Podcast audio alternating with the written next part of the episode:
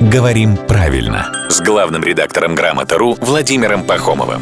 Здравствуйте, Володя. Доброе утро. Вот шубка из норки называется норковая шубка. А вот шубка из ласки, она может быть, ну, простите, но ведь предположение логичное, как минимум, ласковая. Она была бы ласкова, если бы за словом «ласковый» не было закреплено уже другое значение. Занята эта ниша в русском языке. Ну, у нас же есть слова, которые то то тут, то там. Это правда, да, но вот э, шуба из ласки ласковой не То называется. есть, э, если норковая одним словом, то тут да, Ну, прям... шуба из ласки, да. Мгм. Ну, и мне кажется, что так и про многих пушных зверей это можно сказать.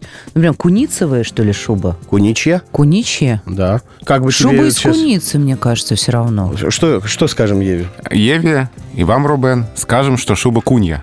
Чья? Кунья. Кунья шуба. И не только шуба может быть, но еще и след куний. Прилагательное куний.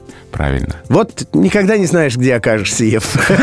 Начинали с ласки, а закончились... э, Куней. Куней, да. Это главный редактор «Грамоты.ру» Владимир Пахомов. Он появляется здесь, чтобы помочь нам в любых, как вы видите, даже неоднозначных ситуациях в 7.50, 8.50 и в 9.50.